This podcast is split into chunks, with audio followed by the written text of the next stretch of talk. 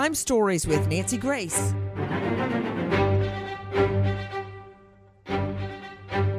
When you drive down your suburban road, you very often see the garbage guys and garbage ladies as they are doing the dirty work of throwing your trash away.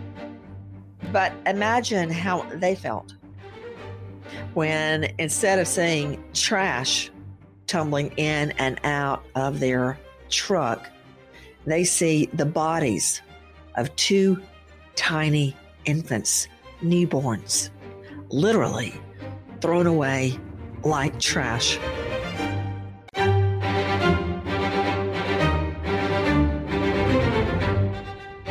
Crime Stories with Nancy Grace.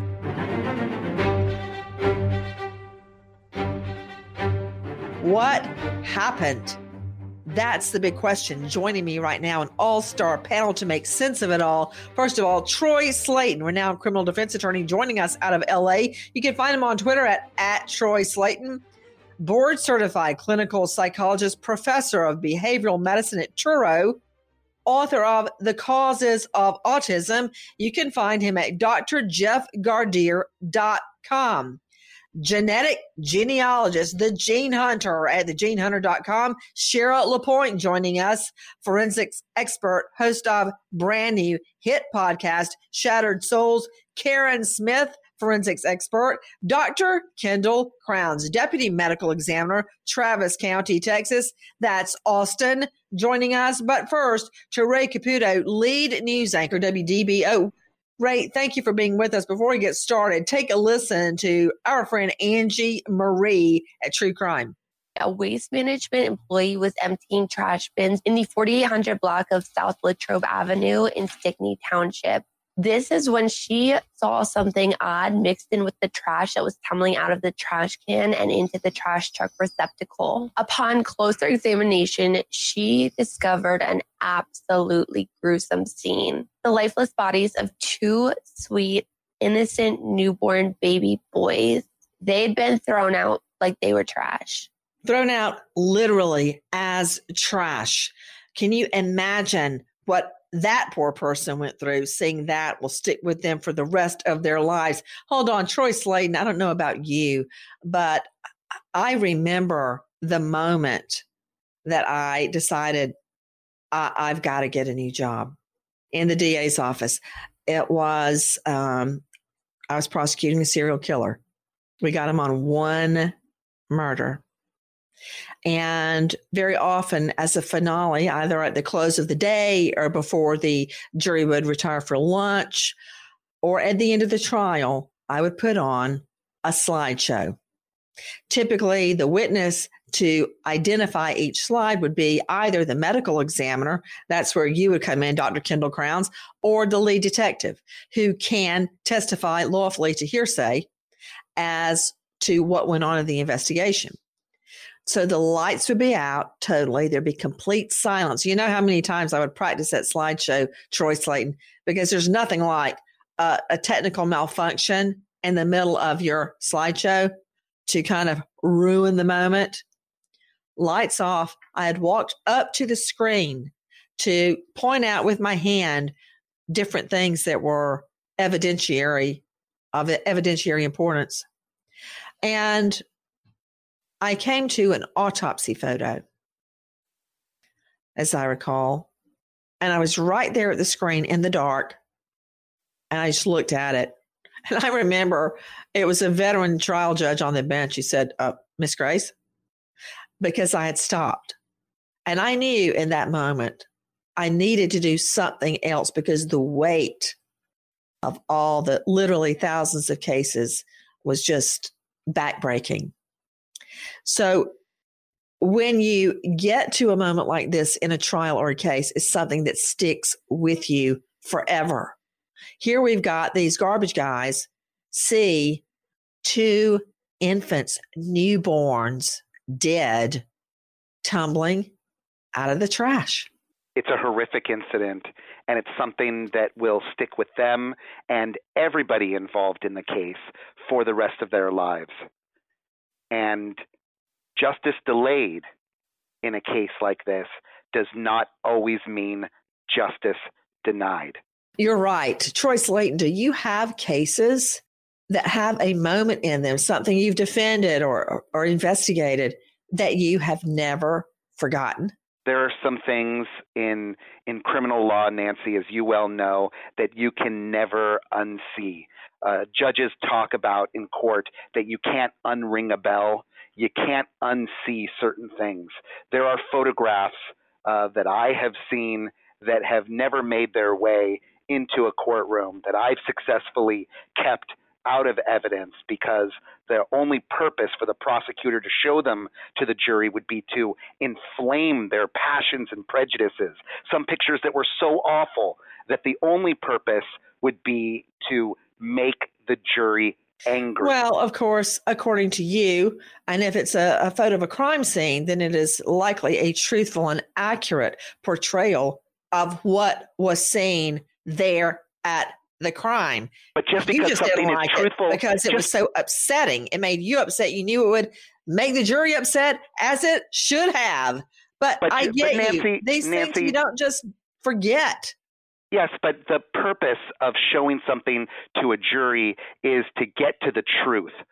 But that's why we have the standard in the law, where if some if something's uh, probative value is significantly outweighed by its prejudicial effect, then it is not admissible. Aren't you putting the cart be before the, the horse? Because we haven't even gotten to if there were photos or any evidence other than the testimony of these garbage guys. So, you know what? Bring it down a notch, Slaten. Back to Caputo. Uh, Ray, tell me about this location, Stickney township. I know it's a little municipality in Illinois, right? Well, yeah, but it's a part of Chicago, Nancy. And if you look at it on a map, it's it's right there by Chicago Midway Airport, like literally right on the outskirts of one of the edges of the airport. If you ever have lived in a city by an airport, you kind of understand the industrial type of area. Now there are homes, but you know, there's an airport, there's a big mail facility, there's car rental places. So I would consider it industrial, but also there are homes around the area. A lot of homes, uh, a lot of residential areas. I'm looking at the the town square there in Stickney Township. It's a population of about 41,000 at uh, the last census, which is a small town. And that weighs into the investigation. I want to go straight out to Dr. Kendall Crowns, Deputy Medical Examiner, Travis County. That's Austin. Dr. Crowns, how can you look at an infant and immediately know it's a newborn?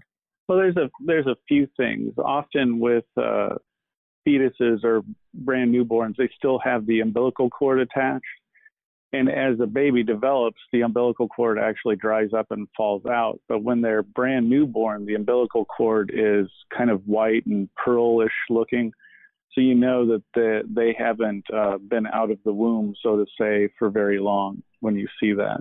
Back to Ray Caputo, Lee's News anchor, WDBO. What was the condition of the bodies? Uh, take a listen, Ray, to Angie Marie at True Crime. One of the babies still had his placenta attached to him, and the other baby's placenta was found in a black shoebox near the baby. She immediately called 911, and so a long and frustrating investigation began. Authorities went around to everyone in the area to see if anyone had seen or heard anything, but nobody had. They spoke to several pregnant women in the area, but unfortunately, this was just another dead end.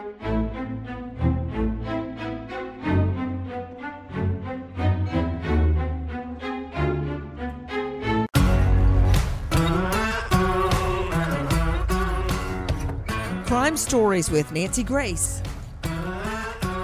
For those of you just joining us at Fox Nation and Sirius XM 111, imagine the shock of this garbage person. It's a woman, a garbage lady, when she sees not trash or soft drink containers or boxes or newspapers, she sees two tiny bodies pouring out of the trash immediately calling 911, which leads to a long and frustrating investigation. Back to you, Dr. Kendall Crowns, Deputy Medical Examiner in Austin. I know you just heard what Angie reported that the placenta, one placenta was in a shoebox. Uh, one of the babies still had his placenta attached to him two baby boys. What does that tell you, Dr. Kendall Crowns? Well, again, the fact that the placenta is still intact or attached, uh, it shows that the child was just freshly born because if you leave the placenta attached, the, the, the you will have continual hemorrhage from the baby. Uh, basically, when they take the baby out and they clamp the cord, uh, that's to stop the uh, blood coming out of the baby as well. So, with the placenta still attached, you know that kid didn't survive very long after birth. Uh, again, it shows that these were freshly born children. Mm. Two infant boys. Straight out to Karen Smith, forensics expert, host of Shattered Souls podcast, now starting its season two. Karen Smith, so many directions to go right now regarding evidence. For instance, um, fingerprints, a DNA on the body, fibers on the body, but the trash itself. What garbage was used to hide these infant baby boys. I mean, was it household trash? Was there a credit card receipt? Was there a fingerprint on a soda can? There's just what direction do you go in on a scene like this, Karen? Nancy, this is one of those scenes that just gives me nightmares. Uh, no crime scene or homicide investigator ever wants to get a call like this. And you're right. You have a, a garbage can. You know, who knows what was what was in there besides these two poor little infant boys. But you have to start somewhere. And frankly, that entire garbage can filled with trash needed to be documented, collected, photographed, tagged, bagged, and placed into evidence because you don't know if it's somebody from the immediate area.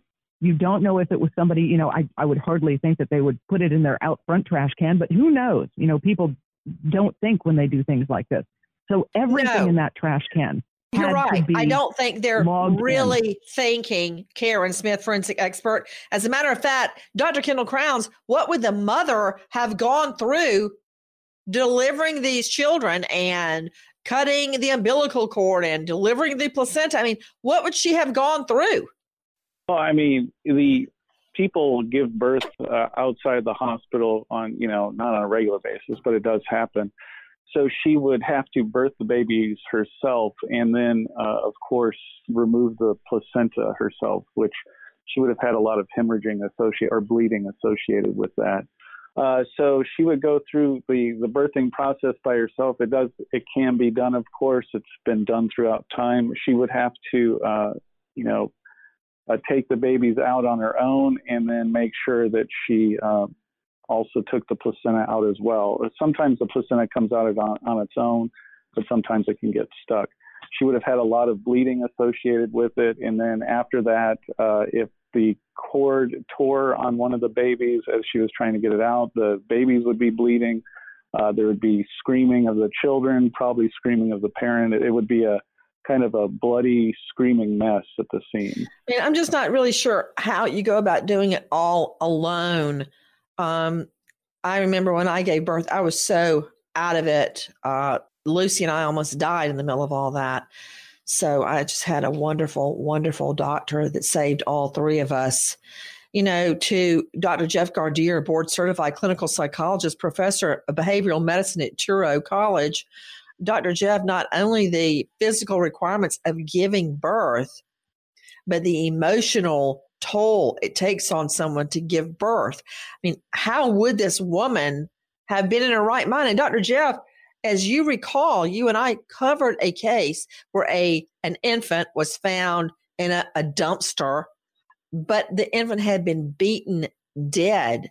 And as it turned out, a co-ed had given birth and her boyfriend beat the child, one of them beat the child and discarded of the infant, discarded the infant in a dumpster. So the I'm trying to get into the frame of mind of a mother at, at during and immediately after childbirth. Yes, of course. And uh, it's a situation here where it can be absolutely traumatic uh, but given what are the circumstances before the birth, uh, does she feel safe? Is there someone there to assist her? Does she want uh, the baby or the babies? Uh, what is her socioeconomic uh, situation? What is her uh, frame of mind? Is she mentally stable before this has begun? All of those things play into what the birthing process will be. And so when we see something like this, where the, the, the, fetuses are discarded in this way, it really does speak to that there were some circumstances there uh, where these children were not wanted uh, or there were some very dire circumstances going on where some very uh, horrible judgments were made. What does it mean to you, uh, Karen Smith, forensic expert, that this was residential trash, not industrial trash? Well, it tells me that somebody probably lived in the area. Um, you know, I, I cannot imagine, I do not have children, but I cannot imagine going far after giving birth to twins, um, regardless of the circumstances, going far to do this disgusting, horrendous act of disposing them in a garbage can. So it would have to be somebody local or, or close by, in my opinion. Guys, we were talking about a garbage lady going about her routine. Uh, you know, I I don't even like taking the garbage out to the chute in our apartment in New York, much less carting it out to the street. So, but you do it. It's a chore. Got to be done. Here is a lady minding her own business, doing her job, and she sees two infant boys, newborns, tumble out of the trash. First thing, secure the scene. All the trash in that truck, all the trash in that garbage can has to be saved for evidentiary purposes. Can we find a receipt? Can we find a fingerprint? Can we find anything to identify who killed these babies? Then there is a transport of the babies to the medical examiner's office. Take a listen to our friends at True Crime. The next day, an autopsy was performed, which showed that the boys had been alive at the time of their birth, but had died later due to asphyxiation. And so, because of this, their deaths were ruled homicides. Unfortunately, authorities were never able to determine the identity of the boys or determine who the boys' parents were. And so, unfortunately, the case went cold for many, many years.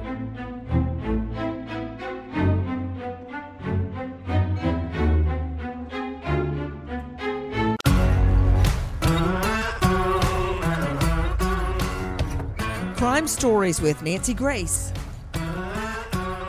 For those of you just joining us, two infant newborn twins are found in the trash by the garbage lady. I want to go straight back to Karen Smith, forensic expert. Karen, cops then go door to door trying to speak to what neighbors have described as pregnant women. That goes nowhere. What was their purpose? Well, they have to they have to just blanket the entire neighborhood because, like I said, this is going to be somebody local, Nancy. It, it, they're not going to travel a far distance, so they had to question everybody family members. Uh, did you notice that one of your family members was pregnant and is no longer pregnant?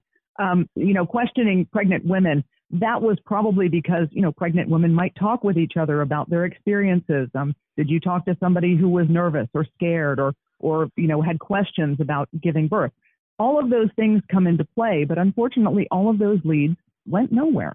Well, of course, uh, Dr. Jeff, they were looking for a potential killer. If a woman had been pregnant, and they go and in, interrogate her. They find out if she's still pregnant or can she produce the baby. That's why they talk to the ladies. Uh, absolutely. And uh, again, uh, we talked about proximity. How much more proximity than uh, uh, can you have than the person who actually gave birth to the babies? Straight out to special guest joining us, the gene hunter.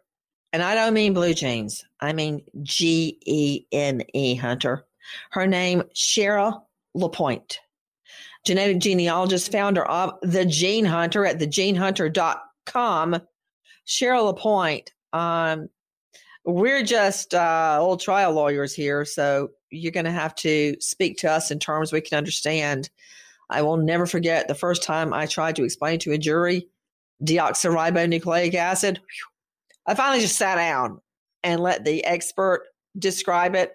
But At the time these children were found dead in the trash, two infant boys, newborns, twins. We didn't have anything called mitochondrial DNA, right? At the time that the babies were found, DNA was taken at the autopsy. And um, about 17 years ago, the only system that was available to try to find who the parent was was the system law enforcement uses. That is the CODIS system. So um, the markers in the DNA were actually run against the CODIS system, and there was no matches found, which basically means that the parent of these babies um, had never committed a crime, and their DNA was not in the only system that was available to try to find who this parent was. To Troy Slaten, criminal defense attorney joining us out of LA, if you could briefly describe in regular people talk, not Latin phrases you picked up in law school, what is CODIS? Uh, CODIS is a law enforcement database. It's a national database where law enforcement agencies from all over the country enter the DNA from people who have been uh, typically arrested or convicted of felony offenses in their respective states. And the purpose is for exactly this type of situation where some DNA is found from a rape kit or from an autopsy. And it is then run against the database of all the people who have been um, uh, arrested or convicted of significant offenses all over the country. Very often, you don't see DNA get uh, taken on a misdemeanor, but definitely on felonies is SOP standard operating procedure. Now, to Dr. Kendall Crowns, Deputy Medical Examiner, Travis County, Texas, Austin. Dr. Crowns, when we say the DNA didn't match up in CODIS, how do you get DNA? How do you extract DNA from a newborn baby twin? So the DNA is extracted in a we what what is done at autopsy is they take a blood sample and they place it on what we call a DNA card, which is a special card. It's coated with uh, a fixative, and then those cards are sent to the crime lab. A card for, or a piece of glass? What do you mean a card? A card. It's actually like a paper card with a special like an index card inside it. Similar, yeah, would be. So you like take card. what? Blood, saliva, what? Blood. They take a samples of blood from the decedent and place it on the card. What with a needle? You extract blood like um you would at the doctor's office? Well, so it's similar, but what we do is we remove the uh, chest plate and then directly get blood from the heart with a needle. Well, you know what? I asked the question. I deserve that. Why, why you would just get it with a needle like at the doctor's office, I don't know. But thank you for that detail. I'll have that in my head tonight. So you remove the baby's chest plate and take the blood directly from the heart. May I ask why that's necessary when you could just do a pinprick? Well, if you're doing an autopsy and you do the uh, blind stabbing with the needle, you could cause damage to the internal organs that then you would have to explain once you got in there to do the autopsy. On so, an arm, taking blood from the baby's arm would do more damage than opening up the breastplate? You can't take blood from an arm in a dead body because there's no pressure left. So when they're taking your blood at the hospital, you have blood pressure that allows blood to flow into the tubes when the body's dead and there's no heart beating, uh, everything's stagnant. So what you have to do is you have to get into the body cavity to get the blood itself. You can't just stick it in an arm because nothing's pumping anymore, so you wouldn't be able to get any blood at all. And Troy Slaten, veteran criminal defense attorney, I've just displayed for everyone why a you try not to get into an argument with an expert not in your field because they will win and number two never at trial ask the question you don't know the answer to. And number three, because it'll make you look like an idiot. And number three, prepare, prepare, prepare. Because at trial, if I already knew what Crowns was going to say, I would said, I would have said, and isn't it true, Dr. Kendall Crowns, you had to open the breastplate to get the blood for a very specific reason. You couldn't just take the blood from the arm like at the doctor's office. Explain. Right, Troy? I mean, there you go. Be prepared and don't ask the question you don't know the answer to. That's true, but when I'm asking questions, usually as a criminal defense attorney, most of my questions are what are called leading questions, where Yes. I'm asking the question that pretty much has the answer in the question. In other words, you're making a, an argument in front of the jury, question by question. Like, isn't that right, Dr. Crowns? Yes, I know your I know your your style, and it's for a reason. So, Dr. Kendall Crowns, you take the blood directly from the heart, you put it on something like an index card, and I'm sure seal it so people like Troy Slaten cannot then argue with the chain of custody that somebody put somebody else's blood on the card. And then you get to someone like Cheryl LaPointe, the genetic genealogist. Once the lab gets the blood sample, the dot, it really only takes a dot, right? Cheryl, what do they do? Yes, Nancy. Um, they have a dot of blood and they run it. They get a profile. Now, the profile that was obtained when these babies were found was not able to be used in the system we as genetic genealogists use. Um, it's a different process. So you actually have to get this DNA now in a file that can be uploaded to sites that we use to compare DNA matches. So that had to have been done with a sample of DNA that was degraded, that the lab actually stored um, for about 17 years. And in a nutshell, what is gedmatch.com? What is that? So um, that is a site that was developed by two gentlemen who were genealogists, and um, we like to compare our results with people that we match. But you may have tested at one company, and I may have tested at another company. So we can upload our results no matter where we test to GEDmatch, and we can compare our results. We can see how we match to each other, or we can compare ethnicity results. There's Exactly. all kinds of tools that we use.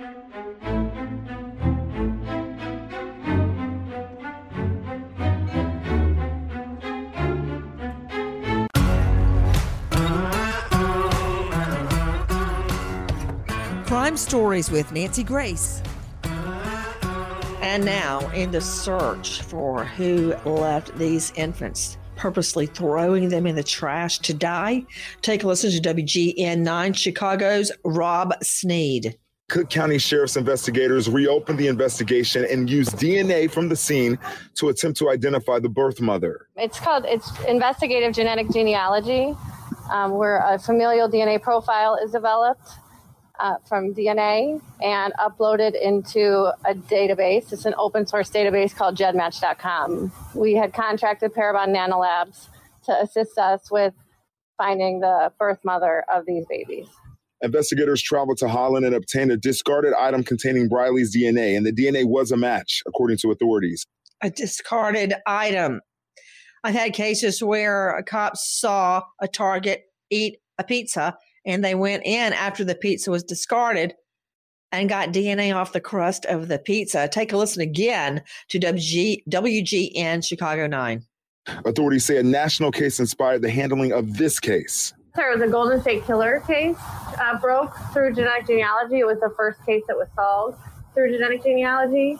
So um, I had I had approached uh, the deputy chief of investigation, Sean Gleason, after that happened, and asked him if we could open the case. He said yes. And they did reopen the investigation, and that investigation led them to nearby Holland. Take a listen to our friends at crimeonline.com. Antoinette Briley was born and raised in the Chicago area. She's a 41 year old single mother of a daughter. She currently lives in Holland, Michigan, and works very long hours at a local factory. Briley doesn't have any criminal history, and she's described as a productive member of society. A 41 year old single mom of a daughter who we've learned is age 12, Antoinette Briley. Teray Caputo How did the cops ID Antoinette Briley through DNA? Yeah, Nancy, through DNA, what they did was they went to Holland, Michigan, which is a state over from where she used to live and where all this happened. And, and you can understand why she slipped below people's radars because this is a woman leading a relatively mild life, no, you know, raising a child, working a job. But they ended up finding a cigarette butt that she had smoked and they picked it up uh, from her unwittingly, and she um, it became a match. The DNA matched her, so that's how she ended up getting picked up. So, mommy smokes a cigarette, throws down the butt. Cops are watching. They get the cigarette butt under the law. If you abandon property, throw it in the trash, throw down a cigarette butt, leave a crust of pizza. It's fair game. They don't need a warrant if you abandon the property or the cigarette butt. But to you, Cheryl LaPointe, genetic genealogist, the genehunter.com, Cheryl, how did they find Briley to start with? When they looked through the matches, the shared matches of DNA, once the um, DNA from the twins was put into GEDmatch, they sorted groups of matches and they found shared ancestors. And they used typical genealogical tools like um, birth certificates and historical records, and they build family trees mm-hmm. to find where this all leads to. They look at an area where the families are from. They look at um, married couples and see if you have DNA on both of those lines. And they continue to build a family tree until they get to an area where you have a suspect, where you can give law enforcement names and say these are possible suspects. Mm-hmm. Find DNA and let's see if they match. So uh, to get a match on GED GED match, it doesn't mean you have a criminal history. That would show up in CODIS. This woman does not have a criminal history. She's holding down a job and raising a 12 year old little girl. She's 41 years old now. But what the DNA from the baby shows with modern technology called familial DNA is a match to somebody in Briley's family. Therefore, they don't know it's Briley yet. They go all the way back. In fact, it could go back as far as the 1700s. And you follow the family tree down, down, down, down, down, down until you find a woman who would have been in childbearing age 17 years ago. Then you look in this area and then you narrow it down. They go to Antoinette Briley's home and work. They watch her, which they are allowed to do under the law. They see her discarded cigarette butt. They get it. They compare the DNA, and then they know who the birth mother is. Take a listen to our friends at WGN Chicago 9. Authorities say that mother is 41 year old Antoinette Briley. They say that she's of Holland, Michigan. Now, they say that they use DNA to link her back to her twin boys that they say she threw away like trash. I'm happy that there's closure for the twins. You know, there was nobody fighting for them. Um, so I am happy that, you know, we identified who did this to them and it's, it's kind of a surreal feeling. The announcement came 17 years after a waste management employee found twin brothers in a Stickney Township alley. And to Will Jones, ABC 7. A trash collector discovered their bodies while emptying a garbage bin in Stickney Township. That bin belonged to Don Pecknick. It was indescribable that uh, someone would do that. Investigators say Briley lived about a mile and a half away from the crime scene. Pecknick remembers detectives questioning her and others in the neighborhood. I was in tears. I didn't, I couldn't, I was in shock. We did multiple interviews up and down the block, you know, checking, uh, doing canvases, but we didn't get anything back then. That's why this case now jumping that way is so good. Detectives have not released a motive for the murders. They say Briley does have a daughter. Pecknick says she has always thought about the twins and what happened to them. What was going through her mind and no, I think of those. I think of them a lot. Then Briley is arrested. Take a listen to our cut 14, ABC 7. Cook County Sheriff's Police say through genetic genealogy, they were able to eventually connect DNA evidence recovered from the scene to Briley. As part of the investigation, Sheriff's Police detectives traveled to Holland, Michigan, and obtained discarded items Briley's DNA, which was then matched to the DNA from the victims. On Thursday, detectives learned Briley was in the Chicago area. She was arrested during a traffic stop in Oak Lawn. Briley was transported to the sheriff's police headquarters here in Maywood, where she admitted post Miranda to her involvement in the birth, death, and disposal of the two deceased infants. But why? Why? Take a listen to our friend Joy Barge and our cut eight at crimeonline.com.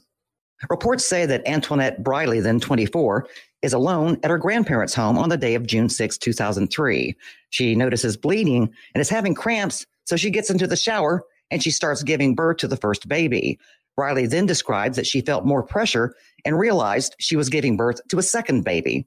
After delivery, she sees that both infants are male and are crying, but not loud enough for neighbors to hear. She describes the sound as whimpering. And then uh, Ray Caputo, lead news anchor WDBO, how do they go from her bathtub, her grandparents' bathtub, to a trash can? Oh, this is really sad, Nancy. She puts them in a duffel bag. These newborn kids, one of them with the placenta still attached, puts them in duffel bags, and she gets into her car and she says that she's going to go to the hospital. Now I'm looking at a map in the hospital where these these children were left was only you know blocks and blocks away. It wasn't too far, but she decided at some point that she was going to dump them in a garbage can in an alley. So she took them out of the bag and, and she did just that. She threw them in that garbage can like trash. Dr. Jeff Gardere, let's get real. If you were taking babies to the hospital, why would you stuff them in a duffel bag? Absolutely. Uh, well, with them being suffocated in the duffel bag, and it shows that possibly uh, not only was she emotionally unstable, but not at all uh, invested in this, in that she's not holding them, uh, she's not nurturing them. She puts them in a duffel bag uh, in order to take them away. You're saying emotionally unstable? That is not insanity under the law. She knew very well what she was doing. She put him in a duffel bag, put the placenta in a cardboard box, threw it all in the trash, even said, I thought about taking him to the hospital, but then changed my mind. This That's is correct. a case That's- of murder one. I hate to see a single mom of a 12 year old girl go to jail. She ran. That's true. She hid, but you cannot hide from modern day science. We wait as justice absolute- unfolds. Nancy Grace, Crime Story, signing off. Goodbye, friend. It's the Kia Summer Sticker Sales Event, so give your friends something to look at, like a B&B with an ocean view, an endless field of wildflowers, or a sunset that needs no filter. Make this a summer to share and save with a capable Kia SUV or powerful sedan. See your local Kia dealer or visit kia.com to learn more. Kia, movement that inspires. Call 800 334 Kia for details. Always drive safely. Sale applies to purchase of specially tagged 2024 vehicles only. Quantities are limited. Must take delivery by 7824.